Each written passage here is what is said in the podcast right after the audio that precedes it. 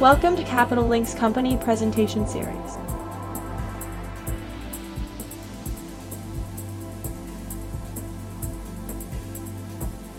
Good day to everyone. I am Nicholas Bornozis, President of Capital Link, and I would like to welcome you to Capital Link's 2024 corporate presentation series. In this series, company management highlights the company's current operations, business development, growth prospects, and sector outlook. We have with us today the senior management team of Global Ship Lease. We have Mr. Thomas Lister, Chief Commercial Officer and Head of ESG, and by the way, as announced, uh, uh, Thomas will be the CEO of the company as of the end of March of this year.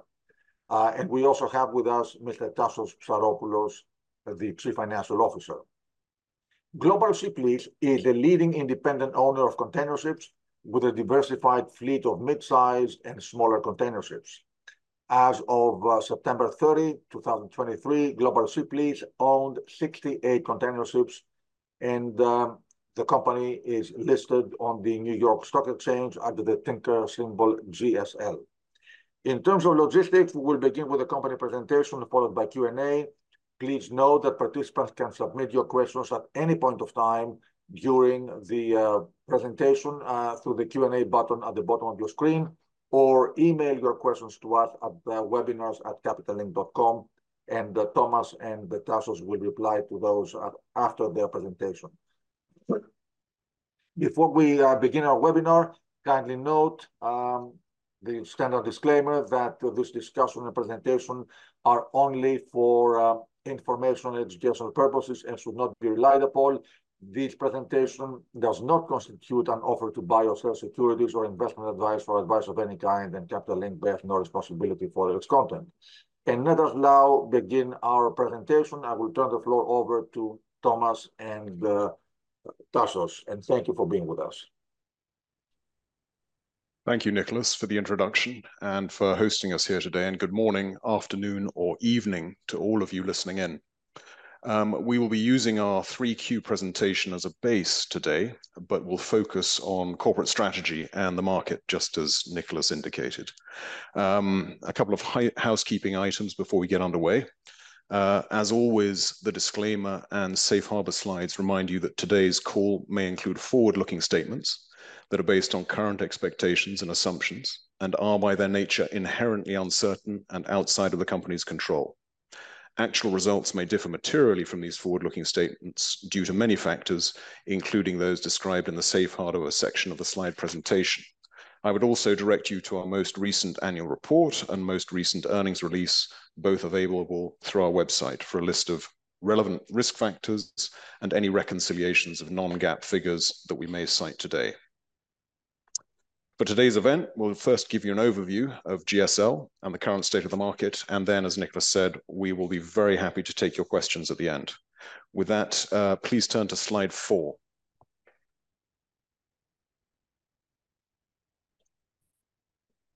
Paul, thank you very much.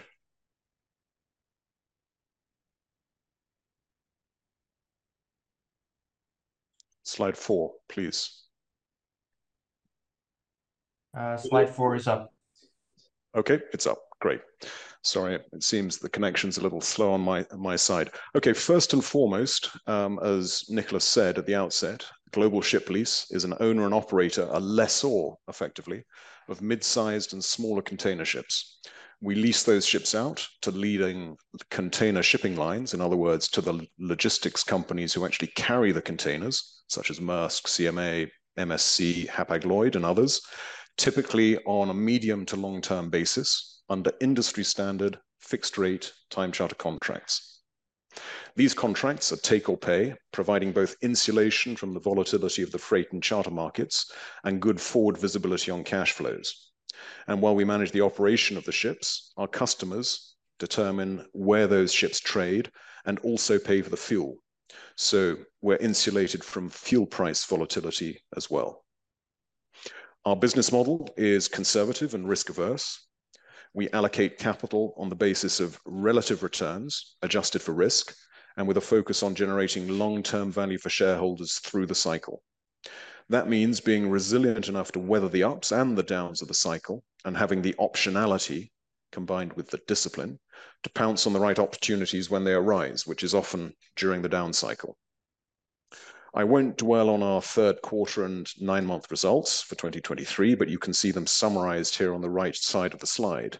Broadly, strong revenues, an EBITDA margin in the high 60s, and robust earnings per share, allowing us to pay an annualized dividend of $1.50 per common share, which is a dividend yield of over 7%. Uh, and we'll be putting out our 2023 fourth quarter and full year results in early March, just as a guide.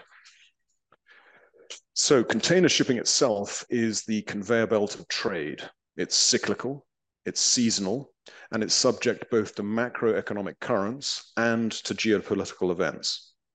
Paradoxically, sand in the gears of the supply chain tends to be supportive of industry earnings as inefficiencies in the system suck up effective supply, which in turn tightens the supply-demand balance, which also in turn supports pricing. Tragic and ghastly as the root causes undoubtedly are, disruptions to navigation in the and through Suez are very firmly in this category. In fact, industry analysts, analysts calculate that, all else equal, diverting all Suez transits around the Cape of Good Hope would reduce effective capacity of the global container ship fleet by about 8%, so it's meaningful. The challenges currently posed by low water levels in the Panama Canal also reduce efficiency and suck up effective supply, but the effect is much more marginal than that of Suez. Now, these are both complex topics, uh, which we will be happy to cover in more detail in the Q&A, as we realize they're very much at the front of people's minds. But we're already seeing charter market rates and durations beginning to firm as a result uh, of both of these issues. The uptick isn't huge, but it is directionally helpful, especially at a time when charter market rates and asset values had previously been under downward pressure. Let's turn now, please, to slide five. And This provides a very quick overview of our charter portfolio. Most of the liner companies are represented here, by which I mean the top liner companies, top-tier liner companies are represented here. And we have about 1.8 billion of contracted revenues over a weighted average duration of 2.1 years, uh, as at the end of the third quarter. We continue to add to those contracted revenues um, over the course of 2023 uh, with an additional 225 million of additional revenues agreed through the first nine months of the year. Slide six, if we could turn to that now, provides an illustrative overview of our future earnings potential under different rate scenarios. And I should emphasize that these figures are not forecasts, but you can see that revenues for 2023 were pretty much fully contracted by the end of the third quarter, with over 80% already contracted for 2024 too. So this is entirely consistent with our prudent and conservative business model and focus upon um, forward visibility on cash flows. Moving on to slide seven, I'll quickly recap our capital allocation strategy, and capital allocation is obviously the name of the game.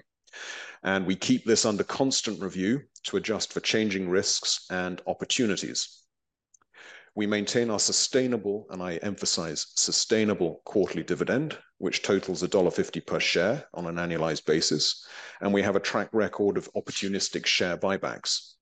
From late 2021, in fact, until the time of our third quarter results, um, we purchased $52 million worth of our shares in the open market, meaning that our share count is about 8% lower than it would otherwise have been. An additional 38 million of capacity remains under our opportunistic buyback authorization. We also continue to build equity value and de-risk by significantly de-levering our balance sheet, which we believe is prudent in any scenario, and is particularly so in one marked by macroeconomic and geopolitical uncertainty, such as that which we face today. With evolving regulatory and commercial pressures to decarbonize, we've seen good opportunities to invest in our fleet, to improve performance, reduce emissions, and add commercial value to our ships. We also believe that it is important to maintain cash liquidity for both resilience and for optionality, particularly as attractive acquisition opportunities tend to arise during the industry down cycle. Overall, we intend to remain patient, nimble, and focused on long-term shareholder value. Let's turn now to slide eight, please. And here we illustrate something that I mentioned earlier, but which I think justifies dwelling on for a moment.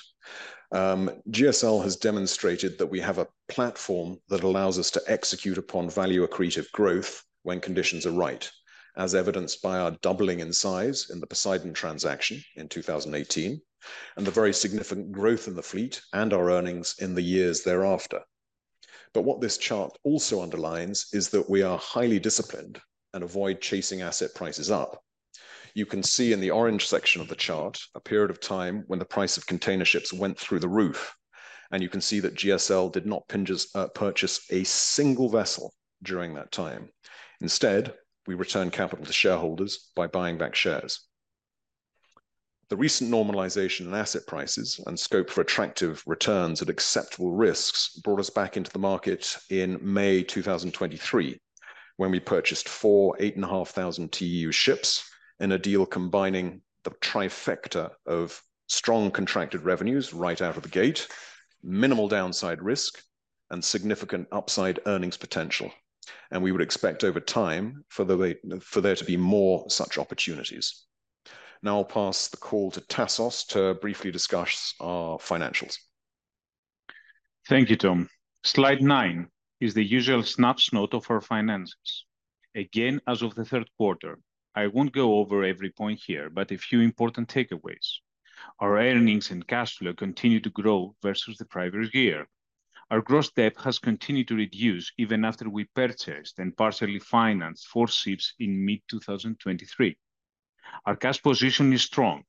I would point out that more than half of that position consists of restricted cash, the majority of which is advance receipt of charter hire. That being said, the remainder covers our liquidity covenants and working capital needs, while also providing some optionality to move quickly on opportunities that might present themselves. We have capped our interest rate exposure and actually have additional headroom under our 64 basis points SOFR caps, should we have the opportunity to utilize it. Tom has already touched on our quarterly dividend, which is sized to be sustainable through the ups and downs of the cycle and our opportunistic share buybacks. Finally, our credit ratings from the various rating agencies are strong and materially improving in recent years as we have strengthened our balance sheet and demonstrated a strong track record of managing our business prudently through the cycle.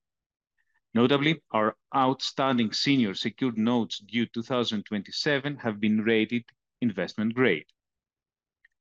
Slide 10 now provides insight into our delevering efforts and our reduced cost of debt over time.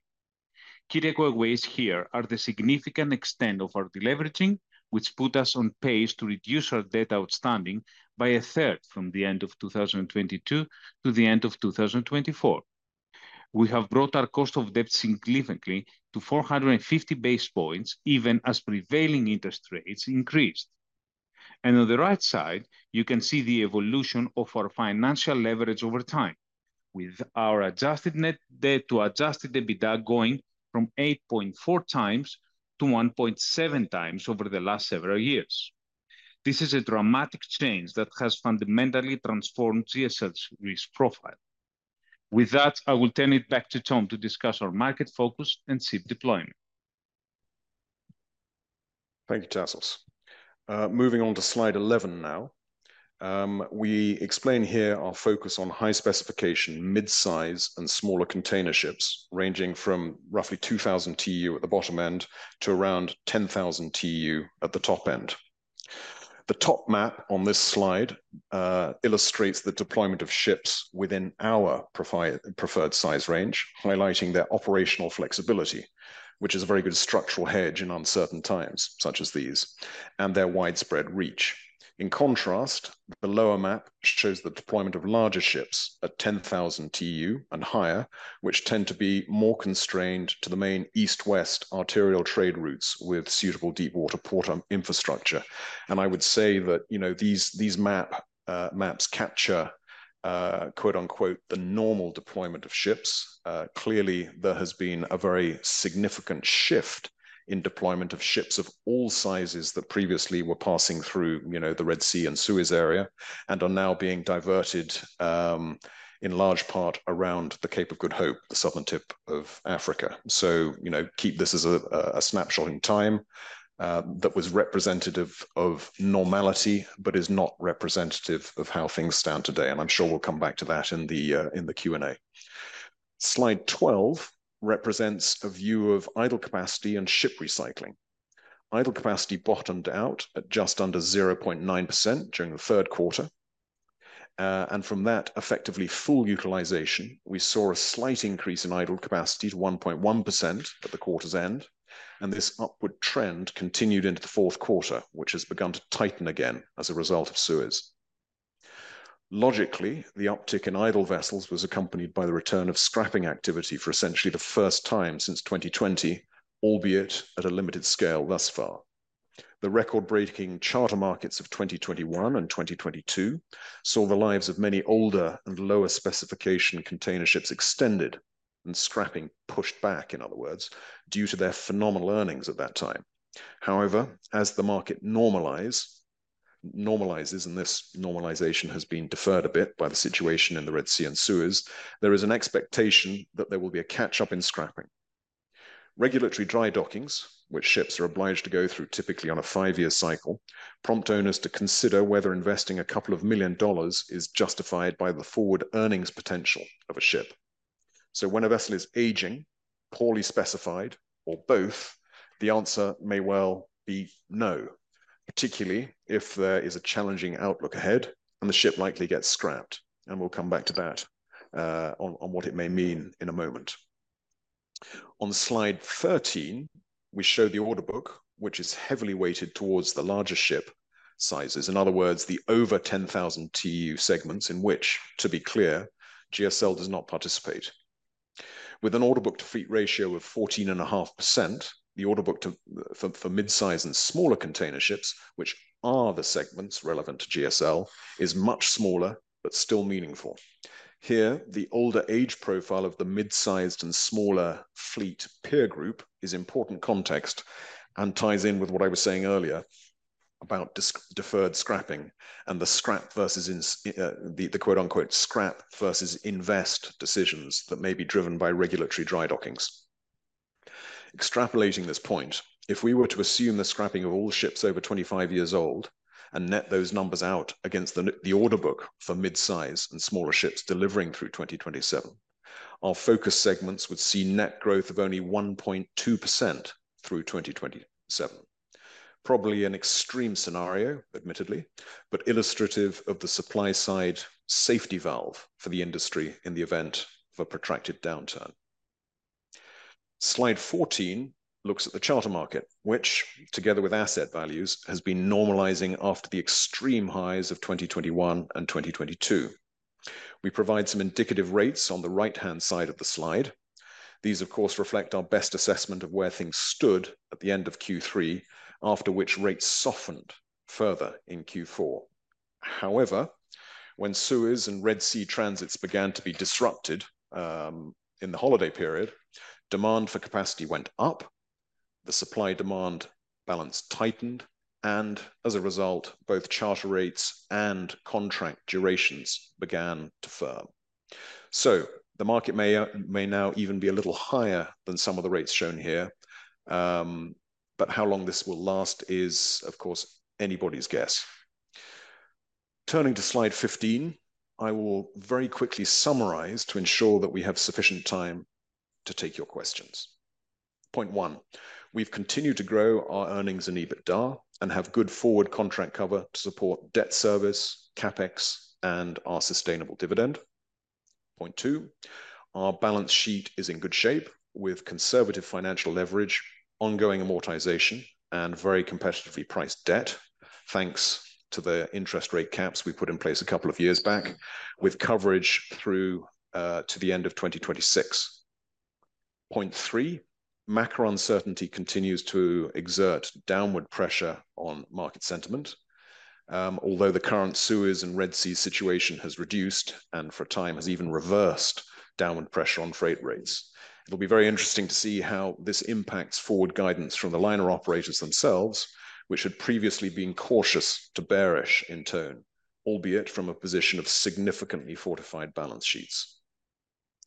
And finally, point four, we will continue to be tightly focused on allocating capital in such a way as to maximize our resilience and to continue to generate long-term value for shareholders, including delevering, paying a sustainable dividend, buying back shares opportunistically.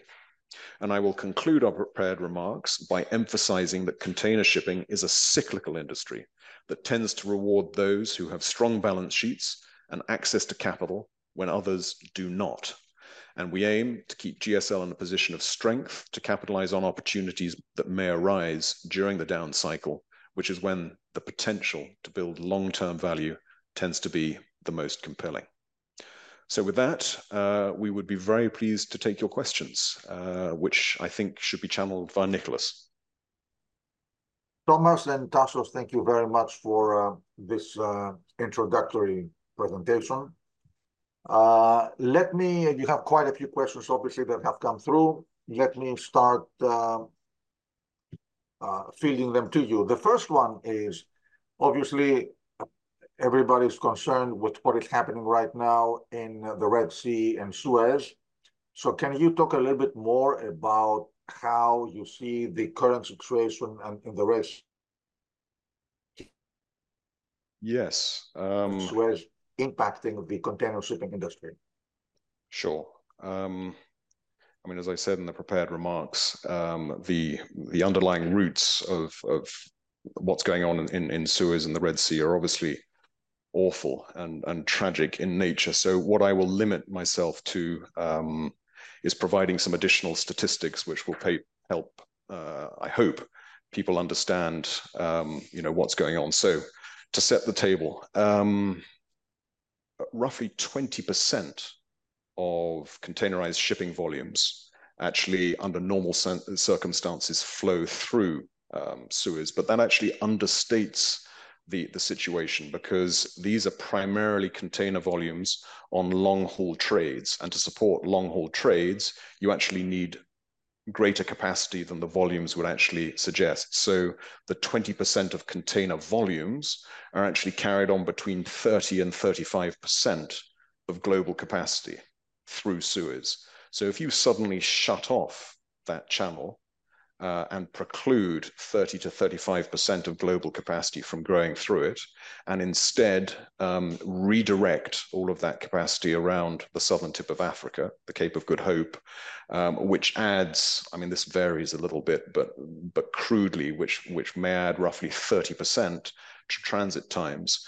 You can imagine that there's potentially a very significant impact not only to liner companies' networks, but also for their need for additional capacity. Because if you've got a, a more inefficient system, which obviously you have, if you're adding 30% to uh, to transit times and distances in order to maintain the same service frequency you need to add additional capacity so i mean estimates vary on this but those that i've read um, suggest that if most, if not all, of containerized uh, capacity were redirected from Suez around the Cape of Good Hope, it would be the same as taking roughly 8% of effective capacity out of the system. Now, that immediately tightens the supply demand balance.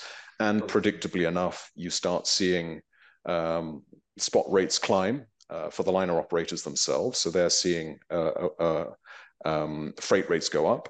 And slightly more slowly, you also start to see um, charter rates and importantly, charter durations, which were, you know, both under pressure towards the end of the fourth quarter of last year, climb again. And that's exactly what we're seeing.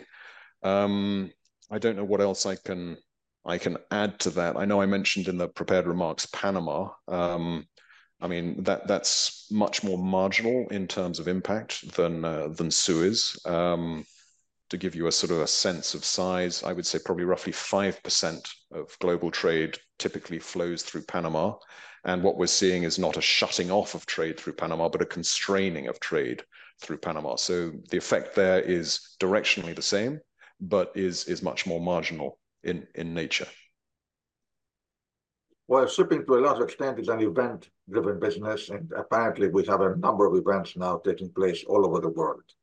Um, question number two, uh, you mentioned an interest rate cap. Can you please provide more details, and specifically, what did you mean by headroom under the cap? Got it. That's probably more a question for Tassos.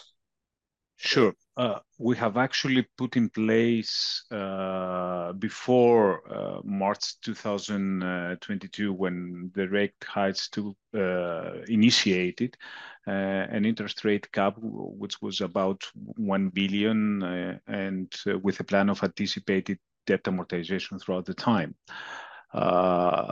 This was based on 75 base points LIBOR, which have converted to 64 base points SOFR on the transition last June, uh, give us a very very cheap cost of debt. Now, regarding the headroom, it's more related to the fact that we have done in uh, May uh, two years before a very big refinance um, with uh, the private placement notes uh, that's going to be expired in 2027.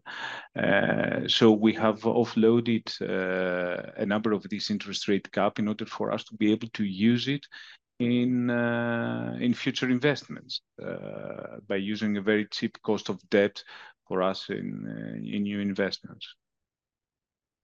Thank you. Just just to add to that, um, if if I may, Tassos. So the U.S. private placement that we we placed, as Tassos said, in May mm-hmm. 2022, it was 350 million, and it was um, rated as investment grade paper. So that was, you know, a, a very positive event for us. And and as Tassos says, it opens up quite a lot of headroom under the cap, which allows us to supercharge the returns, the levered returns on any acquisitions that we make. So I mentioned in the in the prepared remarks that we had bought four 8,500 TEU ships back in May of 2023 um, with charters attached.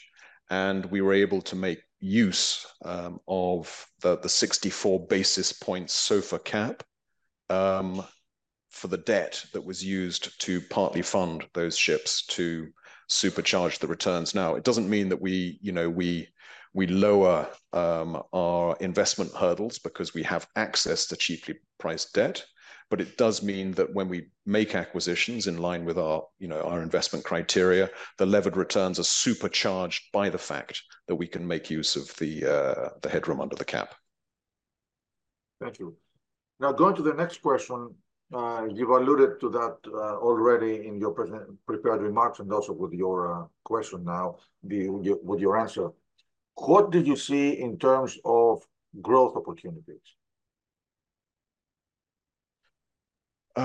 Um, good question. I mean, we we, we see growth opportunities um, all the way through the cycle. Um, we always apply the same sort of discipline and investment criteria to them. And as a result, you know, we haven't made any transactions since the acquisition that we made in May of last year. But I would say that the sort of transactions that uh, we would move on would be very much in line with that transaction, which, as I say, or as I said in the prepared remarks, I think combines the uh, the magic ingredients of immediate forward visibility on cash flows right out of the gate, good downside uh, protection, um, you know, uh, the the scrap value on the vessels in combination with the contracted cash flows already meant that we covered off our risk uh, for the transaction, and they need to be ships that have, in our view, strong forward earnings potential. So that's what we're looking for, and we're looking for,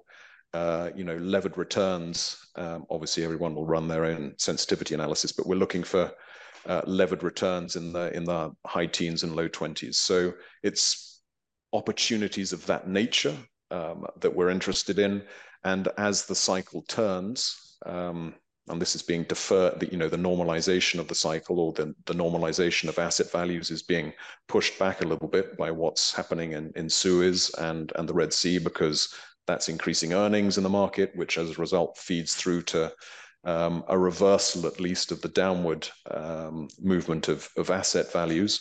But we tend to see greater opportunities, more compelling opportunities during the down cycle. And, you know, whether we're we're at the beginning of that now.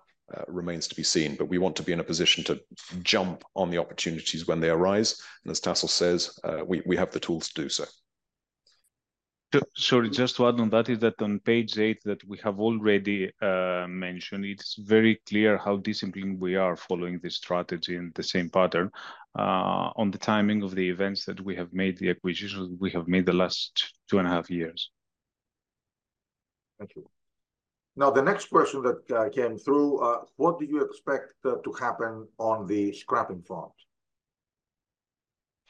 Scrapping. Um, Okay, uh, so uh, scrapping of of capacity uh, tends to take place, um, as as I mentioned in the um, in the prepared remarks, when there's a sort of a moment of clarity for for owners. So ships have to go through um, special surveys, typically on, you know, a five-year cycle. This is something they're obliged to go through in order to continue trading. And typically, you would expect to have to spend $2 million on a ship to get her through her special survey.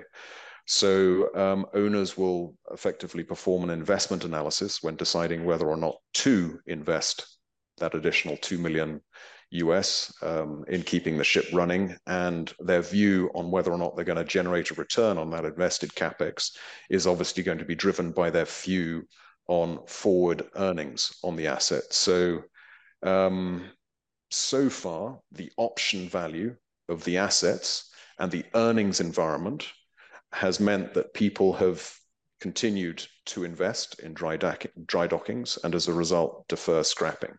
Um, so we saw zero scrapping in 2021 and 2022, effectively, when earnings were through the roof, and anything that floated um, was able to generate cash flows. We saw a modest uptick last year. It was roughly 100,000 TEU that was scrapped through the first nine months, and probably, let's say, another 40 or 50,000 um, in the in the final quarter. Scrapping at the moment is very modest because people are waiting to see um, how sustainable the earnings uptick is going to be as a result of of Suez. But um, I still think that when the market eventually normalizes again, Um, we will see a scrapping catch-up, particularly of of lower specification tonnage, which um, saw its life extended as a result of, you know, the the astronomically attractive uh, earnings in the market over the last three years or so. Well, we have another question that came uh, through that to some extent relates to this.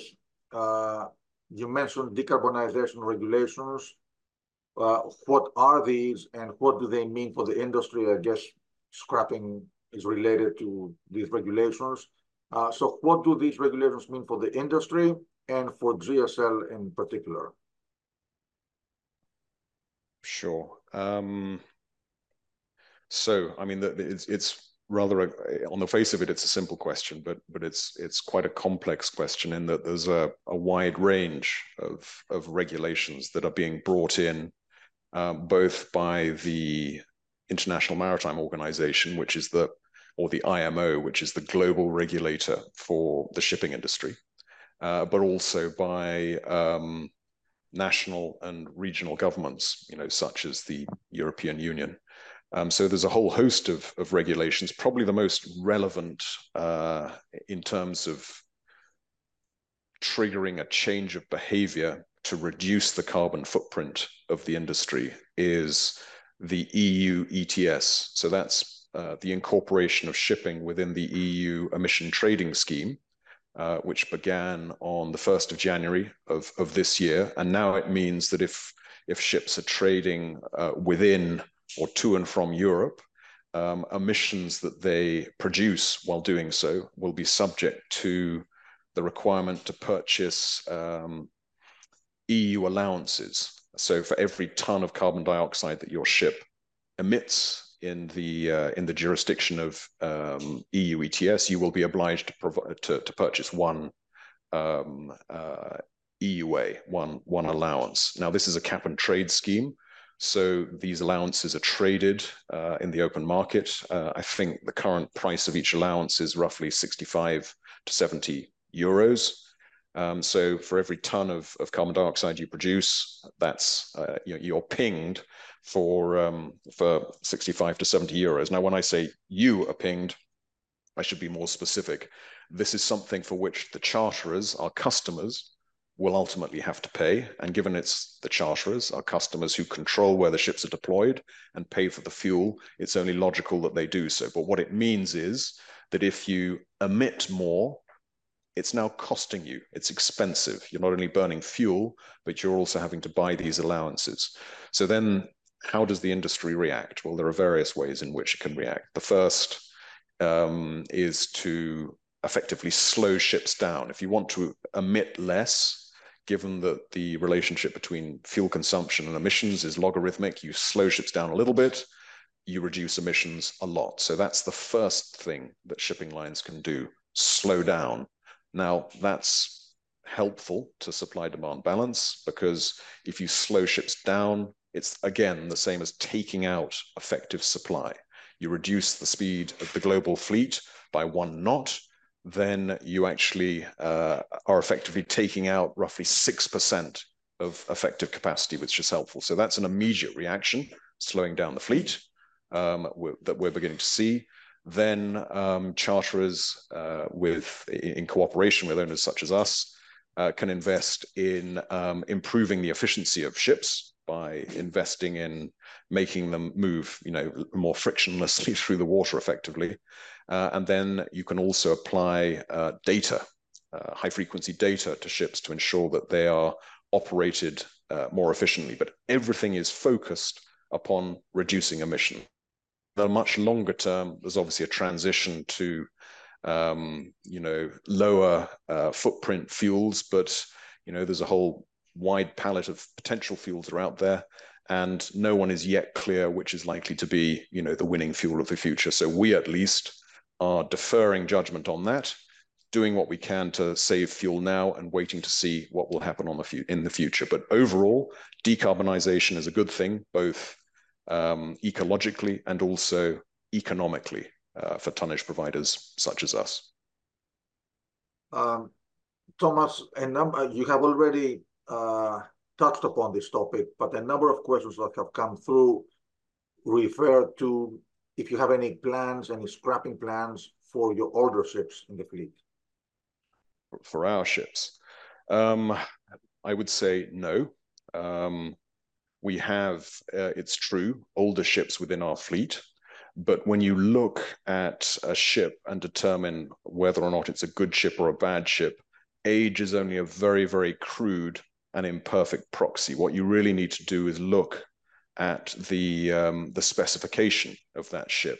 So you can have a relatively older ship, which is very highly specified. And one one example, if a ship is able to um, carry a high volume of refrigerated cargo, because it has the onboard power capacity to supply the refrigerated containers loaded by uh, the container shipping lines, then that is a high specification ship, which is extremely attractive commercially. Now, whether it's 10 years old or 15 year olds or, or five year, years old doesn't really make a huge difference. So that's one thing. You have to look at the specification of the ship. And then you also have to look at the peer group uh, against which that ship is competing.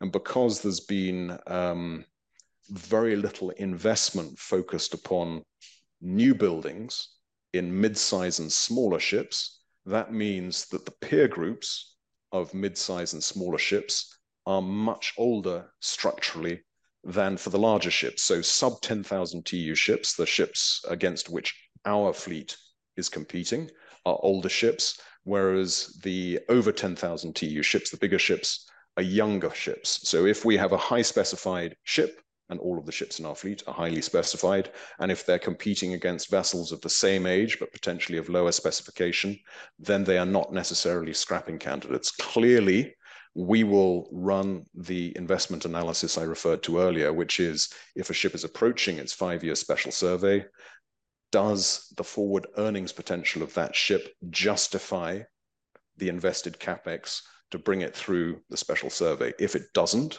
then we will look at selling or recycling the ship. But if it does, we'll take the vessel through. And so far, the earnings in the market um, uh, are supportive, and a huge proportion of our fleet is contracted anyway. So um, we would be looking to take the ships through their special surveys. One of the questions that has come through also refers to how does the current backlog backlog of ship orders impact business? You refer to the backlog of new buildings by category, so maybe you want to touch upon that again, but by ship type, I meant. Sure. So, and and we we had a slide on this in the deck, which people can take a look at perhaps on our on our website when they have time. But you have to look at the order book um, uh, on a sort of granular basis. You can't look at it on just a homogenous basis, because as soon as you start to break it down, you'll see that the order book is disproportionately weighted to the big ships. It's disproportionately weighted to ships of 10,000 TEU and up. Uh, meantime, if you look at the 10,000 TEU uh, and down order book, you're looking at a much more modest order book to fleet ratio. I think it's roughly 14 or 15% Um, for our vessel sizes, and that's stretched out in terms of deliveries between now and 2027. So when you're looking at a 14% order book to fleet ratio, it's not all delivering tomorrow, it's delivering over the course of the next three to four years, which is phasing um, um, capacity expansion. And then on the flip side, if we go back to the scrapping point, and you run the analysis of figuring out which ships are going to hit their 25-year special survey and face this invest versus divest decision, and you net those ships out against the order book, you get implied growth through the same period of roughly 1.2% or so for the sub-10,000 TEU fleet. So there is a significant safety valve.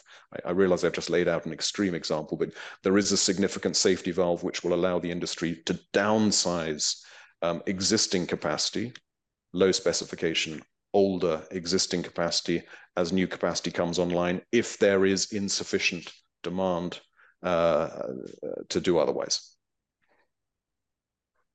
Another question that came uh, through is, uh, which is the best way to value global ship lease? Is it NAV basis, charter value, plus scrap, or any other method? Actually, that's a very interesting question, applying obviously to GSL, but I guess to shipping companies overall, especially companies with your profile having long-term- Yeah. I mean, yeah, I mean, that is a... You're right, it's a very good question, it's a very difficult question to answer. I would say that NAV is not the way to um, value container ship leasing companies. And the reason I say that is that our whole business is focused upon the forward visibility of cash flows, putting in place time charter contracts. Well, at the moment, as as I uh, mentioned in the in the presentation, we've got about 1.8 billion of forward contracted revenues over a weighted average of 2.1 years. So everything that we do is focused in putting in place mid and longer term contract cover. So it's really um, a valuation, I would suggest, on the basis of cash flows, Um, which is more realistic. I think NAV, first of all, it's very, very difficult to put a pin in NAV on a charter attached basis. You talk to um, three brokers, and you'll get come out with three different NAV uh, calculations. So I think it's much more logical to try to value the business on the basis upon which we're trying to drive the business, which is cash flow, cash flow, cash flow. And on top of that, just to add, is that uh, it's Uh, definitely not an asset play industry, container business, and it's not a liquidity. You don't have uh, regular transactions in order to to use at least NAV as an indication. Well, look, clearly, in your case, cash flow is the right way to go, especially given the contract cover that we have. Uh, however, I have another question that came through. A number of people are looking at NAV. The discount to NAV creates an opportunity for shareholder value, and uh, the question is: how do you, what is your capital allocation strategy in terms of capturing the potential that this discount creates? Well, we we try to be as as thoughtful and as as nimble as possible when it comes to to capital allocation. And we allocate capital on the basis of risk and reward, and those dynamics will change through the cycle. So if if we go back to the chart that I showed and again, people can look at this online in our, our quarterly earnings presentation. There's a chart which shows how asset values and charter rates have varied over the car, last uh, the course of the last 20 years or so. And during the 2021 to 2022 period, when asset values were super elevated, we didn't buy a single ship. It didn't make sense to allocate capital to asset acquisitions at that point in the cycle. So instead, we pivoted towards um, the buyback of shares in the market. This is obviously in addition to servicing our sustainable $1.50 annualized dividend. So, you know, we try to be thoughtful, we try to try to be nimble. And um, conversely, as we approach uh, a point in the cycle that is um, certainly um, off the peaks and is normalizing and heading, we would think, actually towards the down cycle, then the opportunities to, to buy assets on the basis that we did back in May of 2023 uh, would cause us to pivot towards uh, investing in value accretive acquisitions. I mean, we are a ship owning company, we are a lessor, and we have to replace our fleet. And we have to, I mean, it's a, an expression that our chairman likes to use. If you're going to keep milking the cow, you've got to feed the cow. Uh, and in other words, buy ships. So, you know, we, we will allocate capital depending upon the context, and we will do it in such a way as to focus upon building value for shareholders through the cycle. Two more questions because we're running out of time. You have a lot of questions that have come through anyways. We'll not be able to touch upon all of them, but uh, one of them regarding growth plans. Uh, I mean, you have a large fleet. Uh, is there an optimal size in terms of vessel, uh, in terms of fleet size that uh, you feel comfortable with or you're targeting? No, no, we're we're we're not empire builders here. Um, so we grow the fleet when we see the opportunity to add value to the fleet.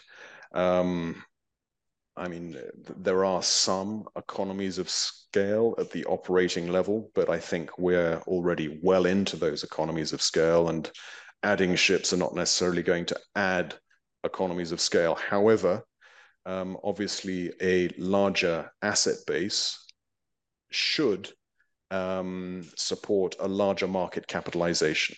And a larger market capitalization does get you onto the screens of additional um, investors, and as a result, should form or help create a virtuous cycle um, for uh, for all investors.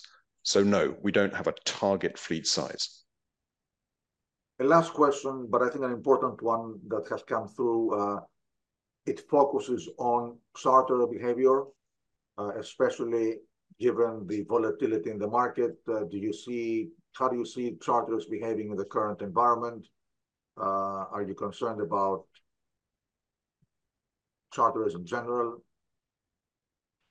Uh, no, we're not. We're not concerned about charterers in general. Um, this is very much a relationship business. So, you know, perhaps um, the easiest analogy to draw is that the, shipping lines for us are a bit like um, the airlines in terms of each having complicated networks to maintain and the maintenance of those networks is going to be crucial to the service quality that they provide to um, to their own customers.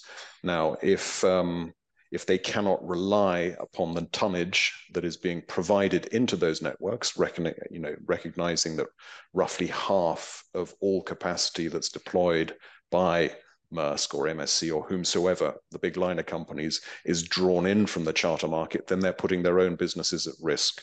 So this is a long-term relationship game. Um, we don't have any concerns um, about charterers. Um, all of them are performing as they should, and clearly, it's it's good news that um, unexpectedly the freight markets have seen an upswing um, of late. But even if they hadn't, the balance sheets of the liner operators, our counterparties, the charterers, are the strongest they have ever been. So no, I think um, we we don't lose sleep at night on that front. On this very positive and reassuring note, uh, let me take the opportunity to thank you both for an excellent presentation, for a, a very vivid uh, Q&A. Um, you had great attendance and lots of questions. A number of them still remain unanswered, but I think we have run out of time already. I'd like to thank you both I'd like to thank our participants for joining us. And I'd like to remind everybody that this um, uh, webinar will be available for replay upon demand very shortly on the Capital Link website, capitallinkwebinars.com, and on our YouTube channel. So thank you very much. Thank well, you. Nicholas. Yeah, thank you to you and to the Capital Link team and to everyone who's been kind enough to dial in today. Uh, really enjoyed it. Thank you very much. Thank you.